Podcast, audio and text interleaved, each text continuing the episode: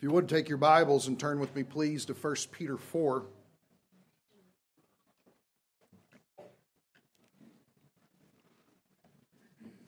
We're in the midst of starting something that I think is going to be absolutely revolutionary for Grace Bible Church.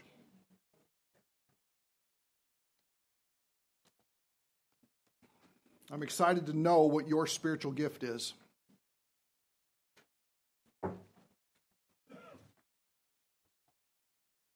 I'm excited to get a glimpse into how God has wired the body of Christ here and in what way. Maybe some opportunities that you have, you didn't even realize it because you didn't know your gifting. Last week was a pretty important Sunday if you weren't able to be here. The reason being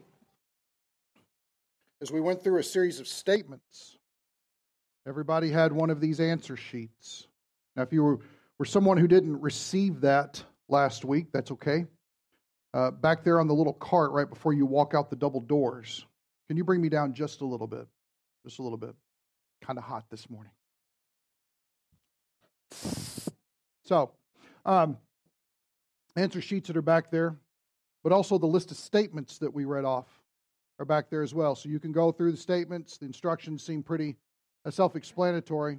Now, again, this is not the definitive end all be all of this is your spiritual gift, but this is probably the most accurate test out of all of them I've ever taken uh, that will picture that. And so, if that's something uh, that you would like to have for your personal understanding, it's located back there. I encourage you to pick it up on the way and keep hold of it because uh, we will be filling that out more as far as what the gifts are in time. Now, if you'll remember, I asked you guys before we finished to turn your list sideways.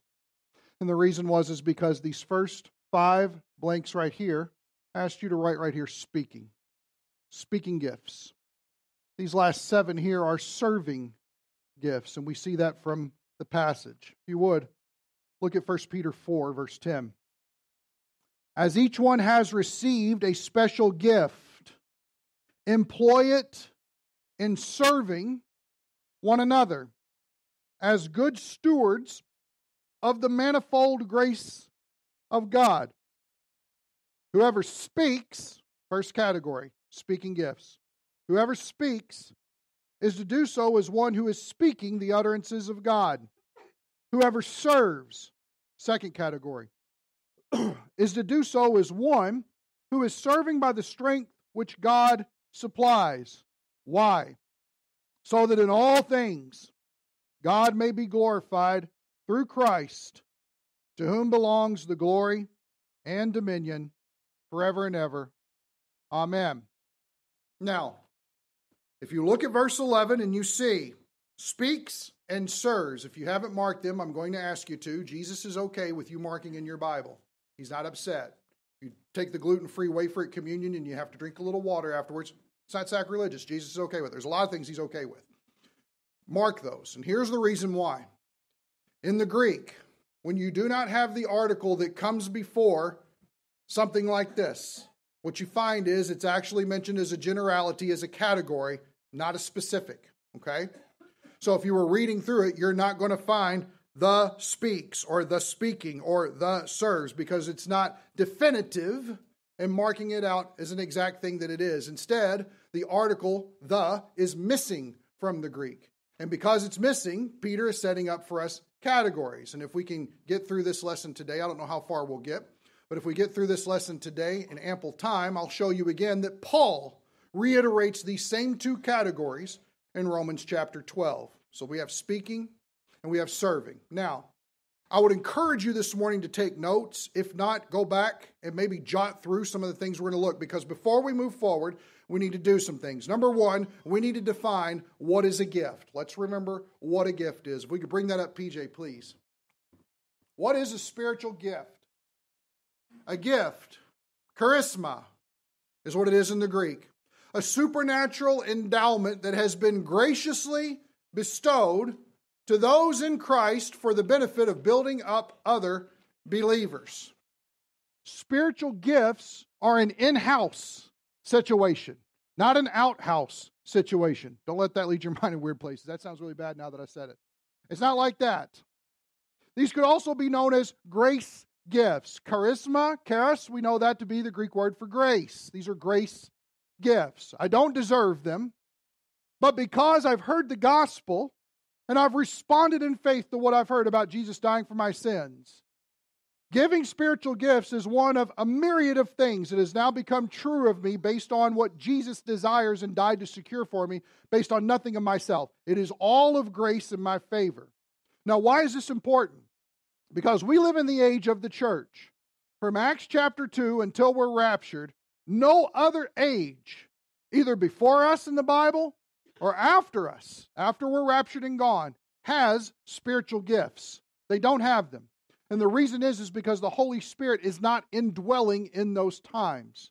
It's only during this dispensation of the church that we have the indwelling of the Holy Spirit. And that makes all the difference in the world because these are spiritual gifts. And if they're going to be done, they have to be done by the power of the Spirit. It has to be spiritually done. There is no writer in the Bible that ever encourages the church to press on in fleshly determination.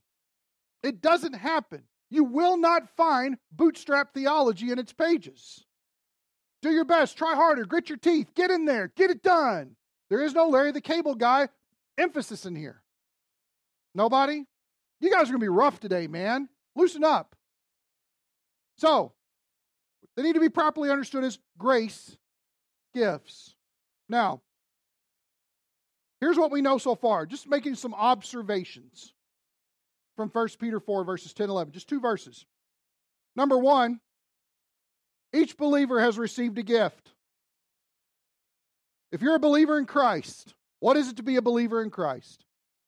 You've heard the gospel that Jesus Christ died from your sins and rose from the grave. He did that for you, He took your place. And so His blood has paid the price for the sin debt that we have incurred. And it's not just the things that we do, it's the very nature of who we are because we're all born as sinners into this world. So we need Him desperately all the time. Even as believers, we need Him desperately. If you've believed in that, and that's not a work, you receive that information and you say, I am confident that that's true. That's what faith is. It's a confident conviction that something is true. If that's the case, you're a believer in Christ. If you are a believer in Christ and if you responded to the gospel, your sins have been forgiven. That blood has been applied to you. You also have eternal life as a free gift. And out of all the other things that we could go on and on and on and on about that have happened, and we've done that in the past, you've also been given a spiritual gift. What does it take to get a spiritual gift? You simply have to be in Christ. If you are in Christ, He gave you a gift. Here's what that tells me not one believer is an outcast. Not one believer is excluded. Not one believer is a nominal Christian. There are not nominal Christians. There are either Christians who are living in belief or unbelief of who they are in Christ. That's the difference. Having a spiritual gift means that every person in here can be useful to God, which leads us to the second one. This gift is for serving other believers, it's never for serving self. And it's never for serving the lost. That's not what they're for. This is why I don't get on the bandwagon when people are like, well, I don't have the gift of evangelism. You remember we talked about this. The evangelist is an office that is word centered that should be in the church, of which spearheads the effort of evangelism of every single person. You don't have the gift of evangelism? I don't either. But I have a mandate from Christ to go into all the world and make disciples. That's what I have. You don't need a special qualification for that. You just have to be in Christ for that to apply to you as well. So, anytime that people want to cop out and say, Well, I don't have the gift of evangelism, I can't share Christ with people, I say, Bull hockey. You do. You have this mandate. There is no gift of evangelism. You have the call of Jesus Christ to go evangelize. Spiritual gifts are good works that are done in the Spirit within the body of Christ. And it's me serving you, and it's you serving me. And that's the way the body of Christ should operate. We're running a danger today, and we've been doing it for quite a while, where churches become a consumer mentality. Because we've gotten so used to going to the movies, we've gotten so used to Burger King over here, that we love to drive up, order our spirituality, receive it, at the window in a paper bag and drive off and enjoy it to our heart's content, and nobody needs to know about it. That's not the church. The church is not drive through Christianity. The church is a community of believers who are united in one body, and that being of Christ, with Him as our head, telling us what we need to know, showing us what we need to see, speaking to us what we need to hear, and speaking the words for us so that we're not undertaking that effort on our own. And by existing together, we are to serve one another. Let me give you an example. Everybody in here takes a shower. I'm going to take it for granted, right? Except Jeff. Just kidding. Hey, Jay's not here. Yeah, Jay told me I could pick on you, though. Take it up with him. He's on safety. but here's the thing anytime that you go to wash your body, you ever tried to clean behind your ears but not use any other part of your body? You're just like, is that going to do it? No. Because you need the hand with the soap to get in there. And if you're going to wash your feet, you need your hands to address your feet. You know what looks weird? When feet are cleaning feet. That looks like you got to go to the bathroom. You don't want to do that in the shower. The body of Christ needs one another. We need every facet that's going on in order to properly minister to one another. Why? Because all of the body is important. All of the body needs to be cared for. Every piece of the body has a function that has to be operated. Because when it's not, we usually call that an ailment. We call it a disfigurement. We call it a handicap. We call it something along the nature where we're saying it's not equaling up to all that we understand that it should be. Sadly, church gets like that. Why is that? Because either we don't believe that we're significant in the body and therefore we've received at least one gift from the Lord, or we refuse to serve one another. A lot of times people are just bettering themselves. You ever tried to wash your own hand with your hand? That's weird. Oh, that looks like I got problems. That's not how it's supposed to work. I am supposed to pour into you, and you are supposed to pour into me. And this row is supposed to pour into that row, into this row, into those rows. That's how it works. It's a one anothering that needs to take place. It's a community activity. It is never a solitary endeavor.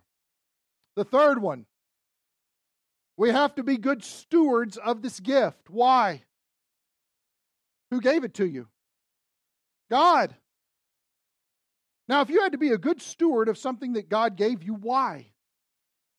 Can you just go, well, thanks, God, it's mine now? I'll do whatever I want with it. Can we do that? We often act like that when people give us presents, give us gifts. What is it to be a good steward? Take good care of it, polish it up real nice, tend to it when it needs tending. Anybody think that maybe there might be a situation out ahead where that's going to become important? Think about this. If nobody else has ever had spiritual gifts except for the church, you think there's going to be a day of accountability for how we stewarded our bodies in that? How we did that? I think so. I think so. How about the next one, number four? Spiritual gifts demonstrate the manifold grace of God among the church. If we want people outside to take notice of anything, if we want unbelievers to take notice of anything, the believers have got going on. It's the fact that we are manifesting grace. Spiritual gifts is how you do that. Which brings the concern if we're not for sure what our spiritual gift is, are we manifesting all of the grace of God that He desires to manifest through us? And I tell you no. Why? Because spiritual gifts can only be done spiritually. And anytime spiritual things start going on in the church, everybody starts getting real weirded out and spooky but they get edified and built up. And they start believing what God actually said. That's a different church. That's a obedient body. That is when the head says go this way, the body says, "Yes, I can't wait to get there. Let's do it. Let's move forward." How about the fifth one? The first category of spiritual gifts is speaking.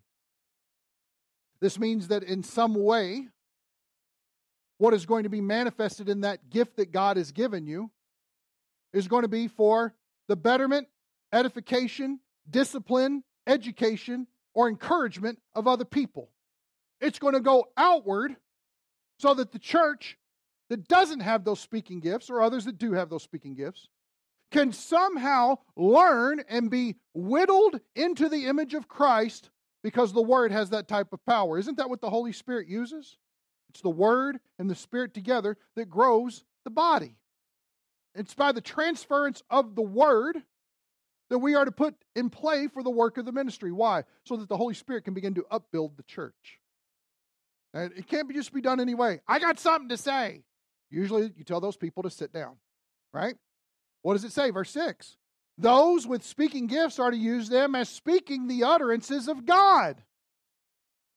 This gives you an awesome grid of which to understand whether or not they are spiritually dispensing that gift. Does it equal up with the already revealed Word of God?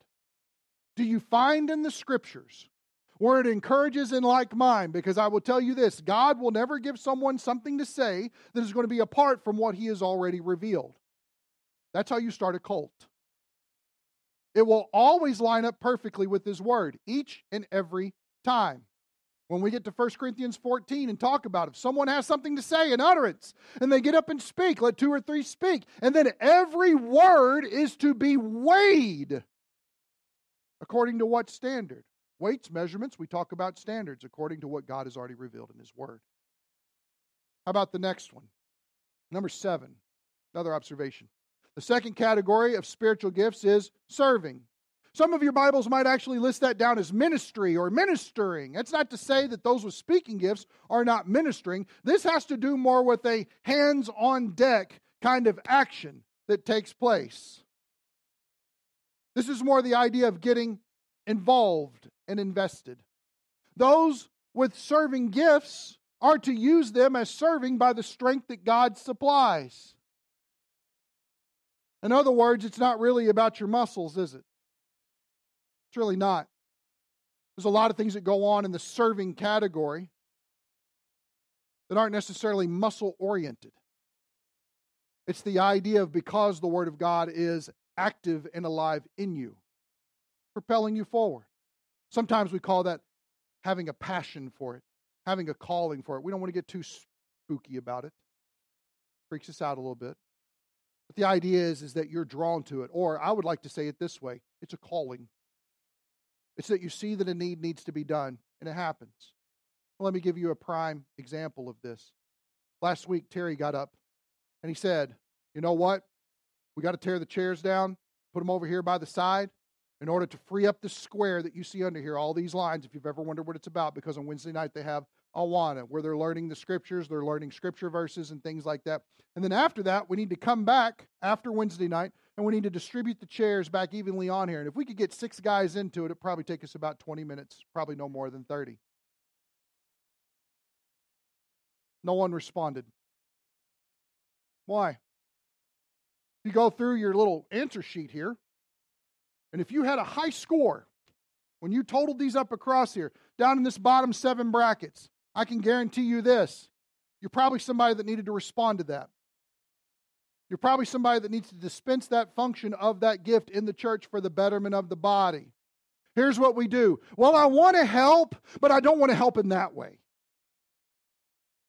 Who's driving that boat? Driving it into a ditch. Boats go in ditches? I guess they can if you're on a country road. Ain't no different than catching deer, right? Whatever. Here, you guys have a catch and release policy up here. Nobody responded. Here's a need of the body. Because in order to clear them out, that's easy to do because we're all already here, right?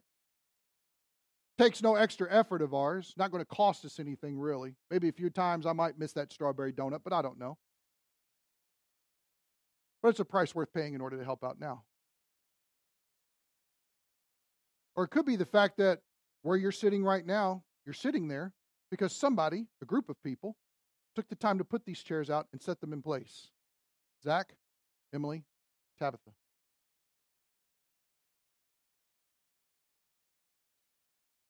Are you called to serve? Do you have the gift of serving?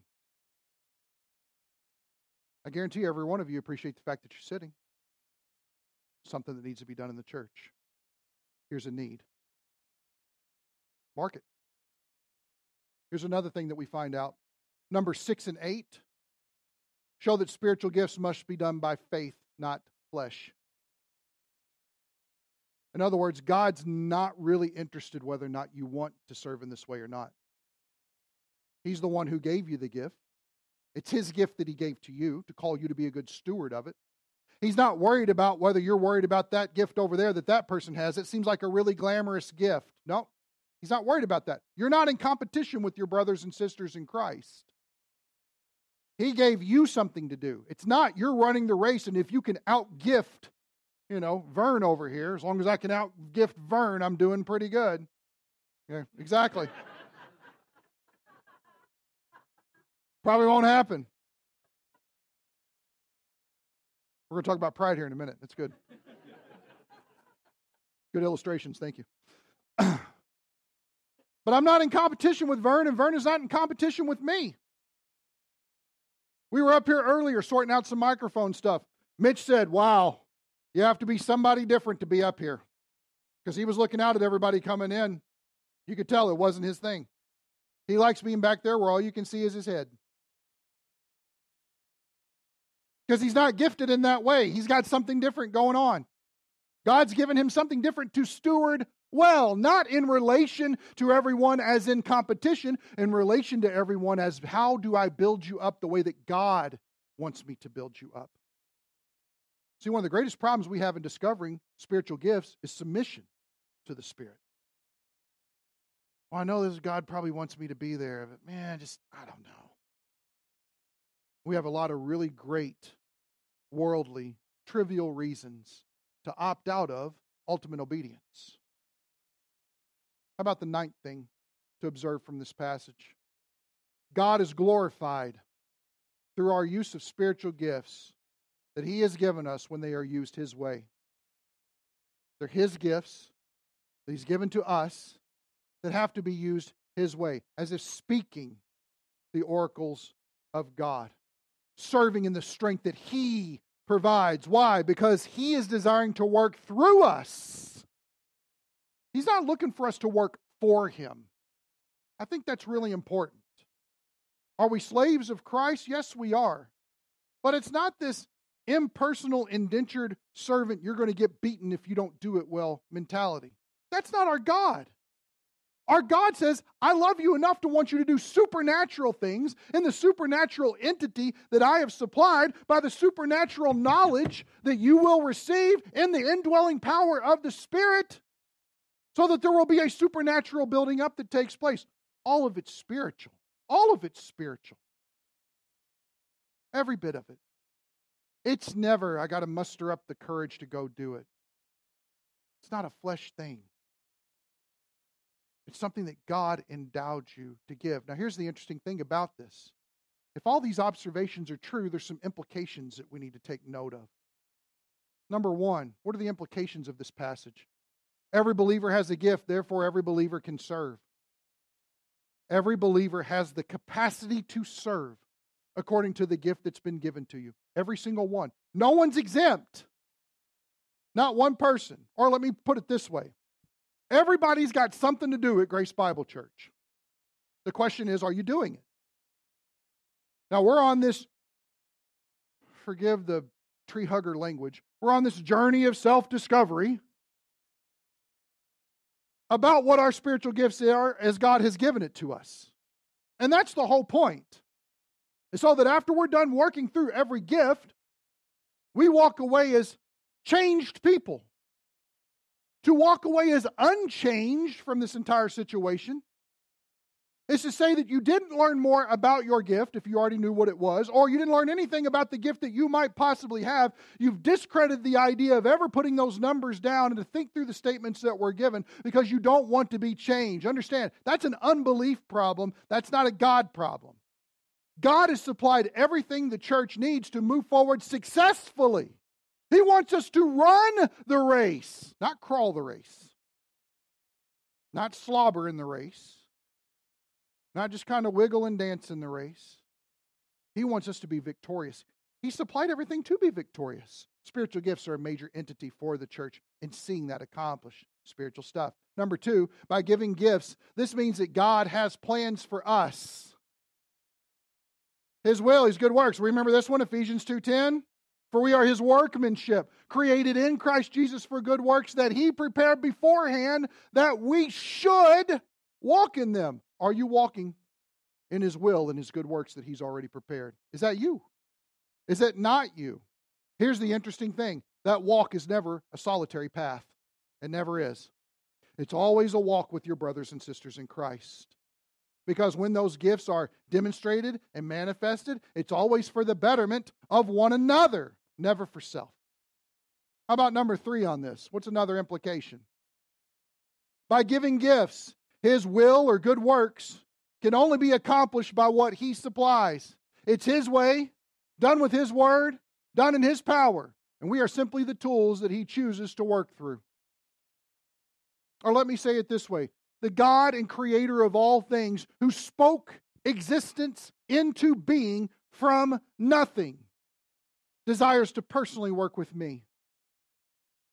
He's got greater things for me to do than what I could ever muster on my own.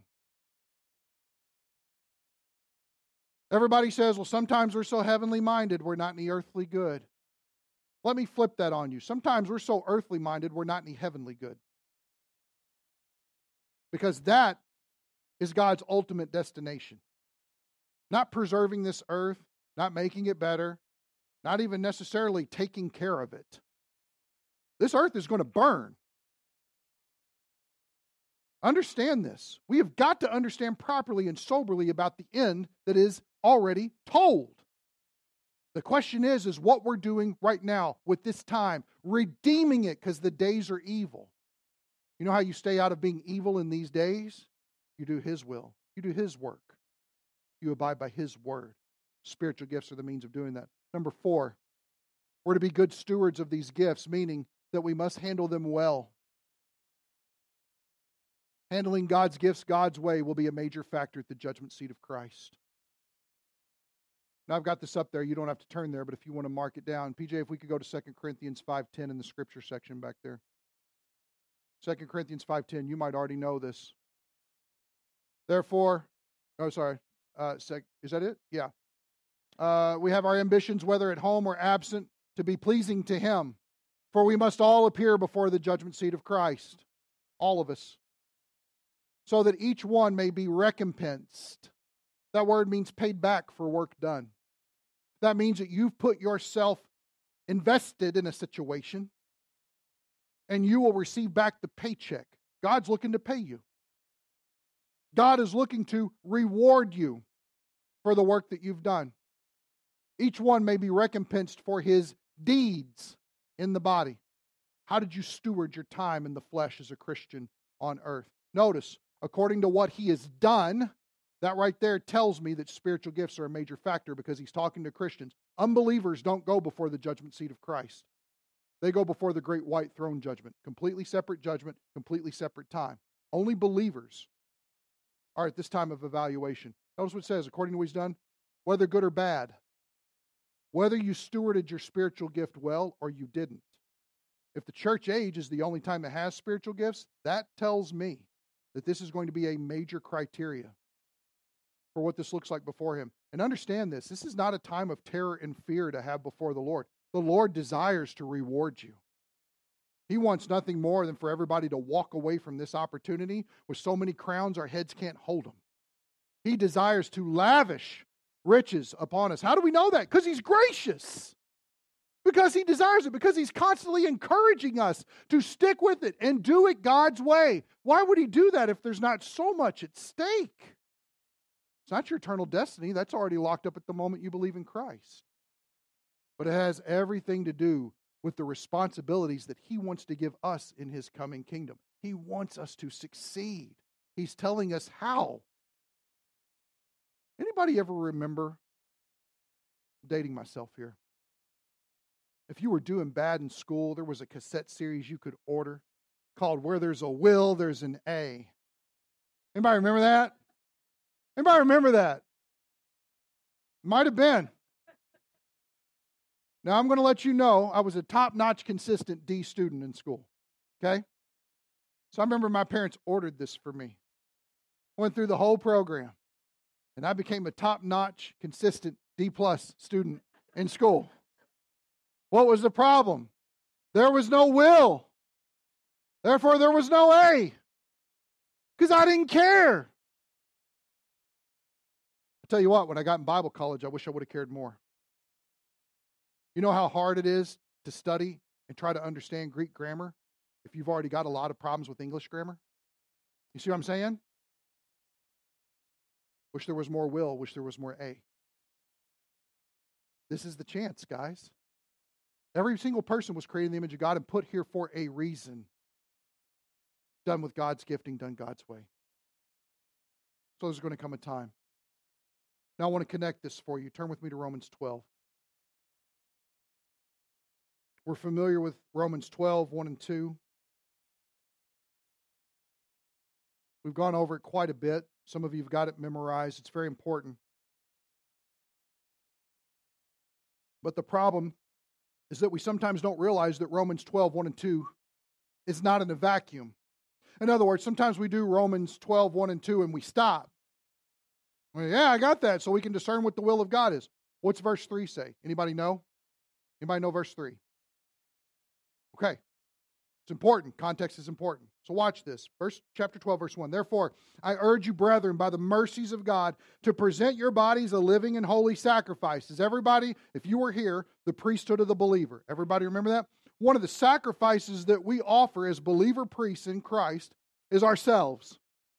In other words, it's not living for us, Instead, we are to be a living sacrifice, not killing ourselves. That's not what Christ is calling for. He died perfectly for us to raise us from the grave. But in doing so, He is now setting forward for us the opportunity to submit our desires to His will to live a greater life, and that is the Christ life.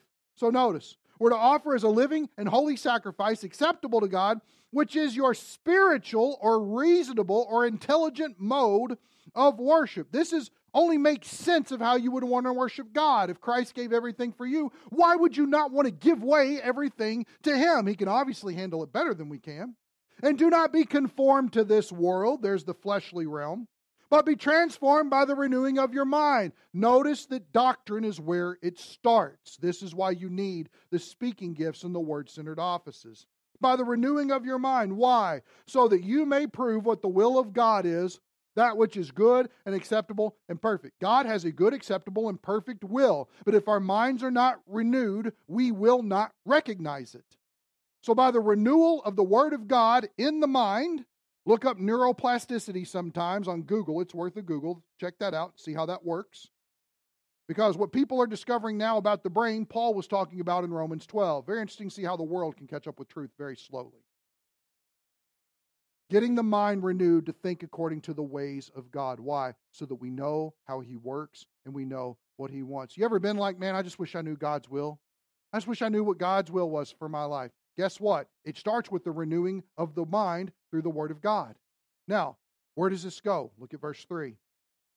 For through the grace given to me, I say to everyone among you, because here's the problem that happens not to think more highly of himself than he ought to think. Everybody see that Paul is stayed on the mind. There's a tendency when we become a Christian and we get some knowledge under our belt to think we're pretty hot stuff. To think we're amazing. We know all this stuff.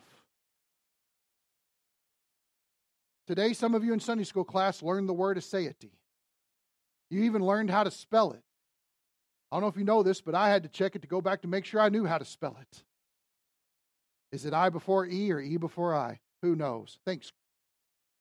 Where there's a will, there's an A. Right?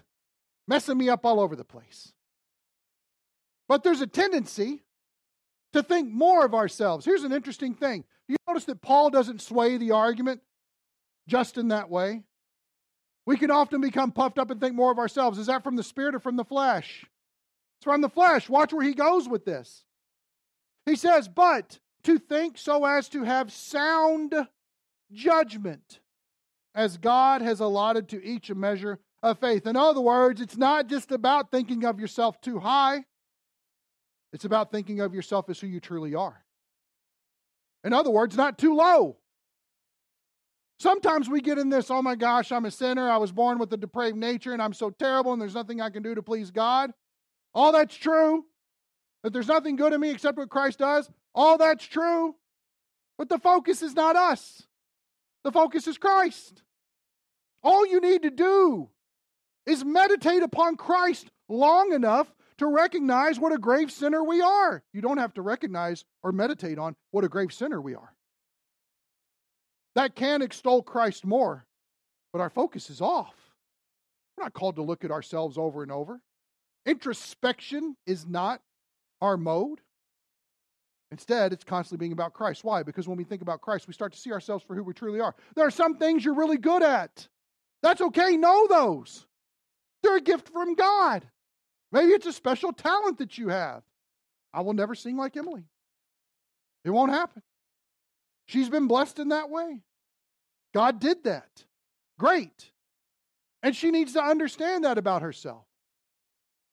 But it's also important to be very acutely aware of if we're thinking of ourselves correctly so as not to get too puffed up and not to constantly throw ourselves into a depression. There is a safe zone in the middle of which we're thinking not more, not less, but right. Everybody see that? That's so important. One of the greatest problems, because here's where he's going. He's getting ready to talk to you about spiritual gifts. The important thing to know about the renewing of your mind is you've got to think of yourself properly. Why? Because when you think of yourself properly, you understand how you work in the body of Christ, where you fit in the body of Christ in relation to your brothers and sisters around you. It's not biting off more than you can chew, but it's also not starving yourself. It's not about us, it's about Him. Look what it says here. Notice it says allotted to each the measure of faith. In other words, it's like God took faith and he divided it up, took one big pie of faith and divided it all up. And he gave to us different bits. Now, I believe here, because of the context, this allotment of faith, he's talking about these spiritual gifts, these endowments, these opportunities that we have to serve in the body. He says here, verse 4 For just as we have many members in one body, and all the members we do not have the same function. Everybody here is different. Not everybody does the same thing. So we, who are many, are one body in Christ and individually members one of another. That means if I'm a pinky finger, Zach might be a ring finger.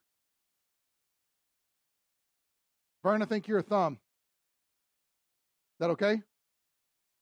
Okay. But we're all part of the same body. You ever had your thumb and your pinky finger have a fight? Who won? Nobody. That's dumb, right? Why does that happen in the body of Christ? It almost seems silly, doesn't it? You're like, wow, this guy, I don't know, right? We don't treat ourselves that way. We don't treat our bodies that way. And notice what Paul is asking us to do. When you look at the body of Christ, Think of it how you operate your own body. Your pinky is not your knee. Don't make it be that. Your hip bone is not your shoulder. Don't make it be that. Let them be who they are in the grand body of Christ and let them serve that out. They don't all have to be the same. We don't all have to be the same. In fact, God is not a fan of sameness. Anybody ever had the opportunity to look at the beauty of God's creation? Art sent me a picture the other day of the sunrise. Man, it was awesome. You know what? I didn't see one thing that looked like another in that entire picture. It was all glorious, it was all beautiful, it was all different. God is a mosaic God. He has no problem taking all these wonderful, beautiful pieces and making them a whole. So he has done with us. Think properly about it. Watch how he moves forward. Verse 6 Since we have gifts, there's the word again, charisma, that differ according to the grace given to us. Our gifts are different. Now look at this. Each one of us is to exercise them accordingly. Everybody see that's in italics? It's not there. It's not there. Is that saying that's not what Paul's talking about? No, I'm not necessarily. But notice that they felt that's a lot to add into a passage. Since we all have gifts that differ, we're all unified into one body, but we got different abilities. Look what it says according to the grace given to us. You don't deserve it, God gave it. Look what it is prophecy, according to the proportion of his faith. Prophecy. This does not have in the Greek the article before it. Prophecy is a speaking gift. This is the category of prophecy, or the category of speaking forth God's word. It's the speaking category.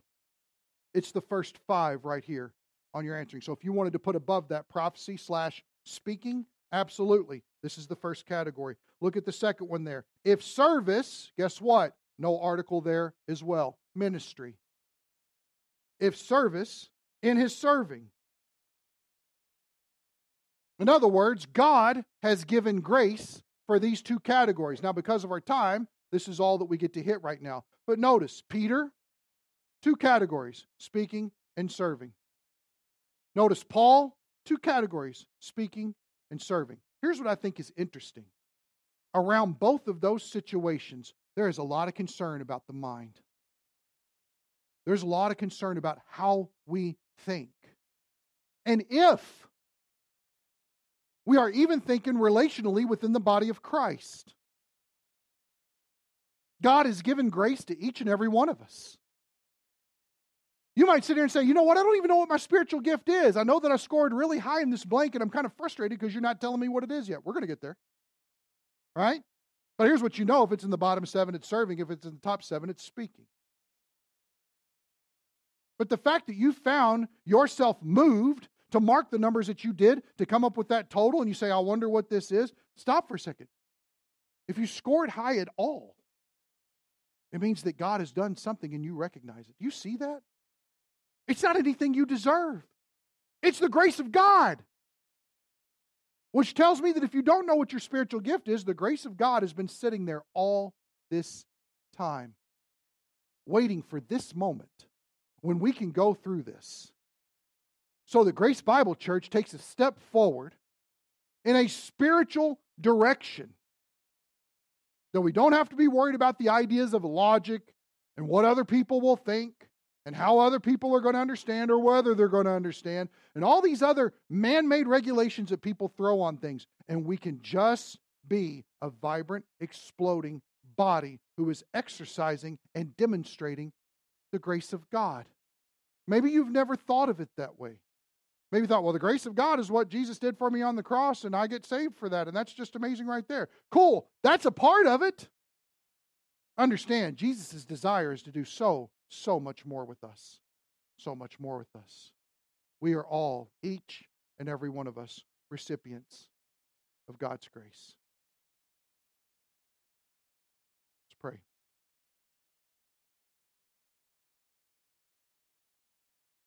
Father, I pray in this time that we would not think more highly of ourselves than we ought.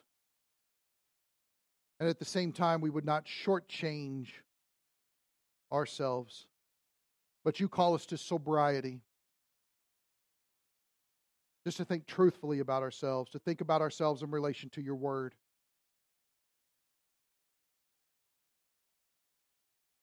Maybe we've been constantly plagued with a sense of worthlessness Many of us struggle with that. Many of us ask the question well, what's the point?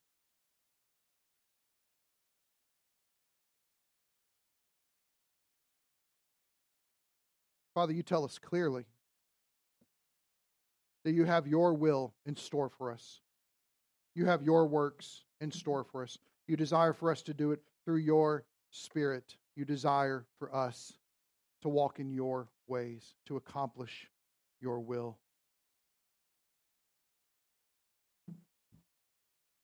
think of the words of Jesus I have come to do the will of the Father and to accomplish the work that He has given me to, done, to do. That is no different for us.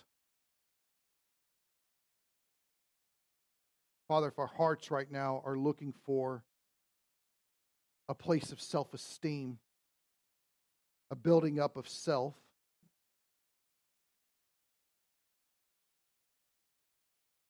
where our minds just want to place us in the center of our existence and say, we don't need all this. We just need to do what we know how to do.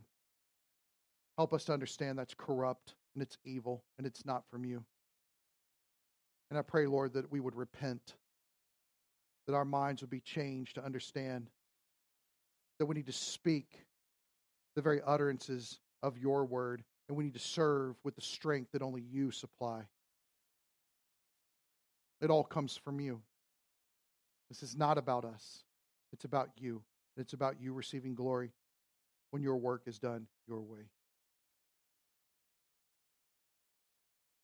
Father, renew our minds, please, this week. Help us to think soberly about our involvement in the body of Christ, the privilege that it is, the stewardship that you call on us to have, the glory that awaits, the grace that can be manifested. God, I don't want us to miss it. I don't want to miss it. Thank you for loving us in such profound and unusual ways. It's in Jesus' name. Amen.